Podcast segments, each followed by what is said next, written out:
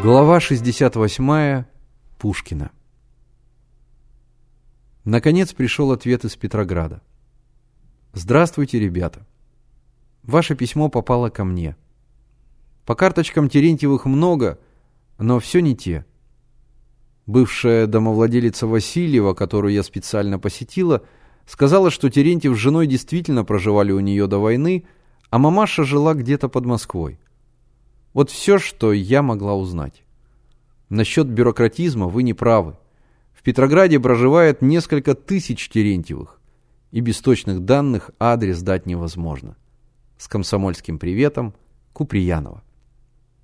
«Вот», — сказал Миша, — «учитесь, как пользоваться достижениями науки и техники». «Какая же тут техника?» — спросил Генка. «Почтовая связь разве не техника?» Вот как действуют рассудительные люди, а безрассудные летят неизвестно куда. Генка в ответ съязвил. Тебе она тоже здорово поддела с бюрократизмом. Ничего не здорово, сказал Миша. Но не в том дело, в воскресенье поедем в Пушкино и возьмем с собой лыжи. Зачем лыжи, удивился Слава. Для конспирации. В воскресенье друзья сошли на станции Пушкина, в руках у каждого были лыжи и палки, вдоль высокой деревянной платформы с покосившимися павильонами тянулись занесенные снегом ларьки, за ларьками во все стороны расходились широкие улицы в черной кайме палисадников, они замыкали квадраты дачных участков. Протоптанные в снегу дорожки вели к деревянным домикам с застекленными верандами. Голубые дымки над трубами оживляли пустынный поселок. «По одной стороне туда, по другой обратно», — сказал Миша. «Главное не пропустить ни одной таблички». «Лучше в сельсовете спросить», — сказал Слава. «Нельзя», — возразил Миша. «Поселок маленький, это вызовет подозрение». «Кого нам бояться?» «Старушка сама обрадуется, когда мы клад найдем». «Ты ее в глаза не видел, рассуждаешь», — заметил Миша. «Поехали». Они проискали целый день, но дома Терентьевой не нашли. «Так ничего не выйдет», — сказал Слава, когда мальчики снова собрались на станции. «Половина домов без табличек. Нужно в сельсовете спросить». «Я тебе уж сказал, нельзя», — рассердился Миша. «Забыли, что Свиридов говорил? В следующее воскресенье опять приедем».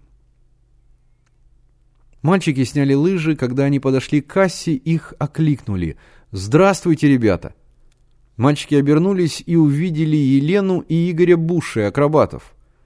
Лена приветливо улыбалась. Ее белокурые локоны падали из-под меховой шапочки на воротник пальто. Игорь смотрел серьезно и, пожимая ребятам руки, пробасил. «Сколько лет? Сколько зим?» «На лыжах катались?» — спросила Лена. «Почему к нам не заехали?» «А вы разве здесь живете?» – спросил Миша. «Здесь у нас свой дом, пойдемте». «Поздно», – сказал Миша, – «мы приедем в следующее воскресенье». «Обязательно приедем», – подтвердил Генка и таинственно добавил, «дело тут есть». «Какое дело?» – спросила Лена. «Так, ерунда», – Миша свирепо посмотрел на Генку. «Нет, скажите», – настаивала Лена. «Я тетку свою разыскиваю», – сказал друг Генка. Лена удивилась. «Она ведь в Москве, твоя тетка». То одна тетка, а это другая. И вы ее не нашли? Нет, адрес потеряли. Как ее фамилия? Мальчики молчали. Как ее фамилия? Или вы фамилию тоже потеряли? Ее фамилия Терентьева, а зовут Мария Гавриловна, сказал Миша. Вы не знаете ее? Терентьева Мария Гавриловна? Знаю, сказала Лена. Она живет рядом с нами. Пойдемте, мы вам покажем.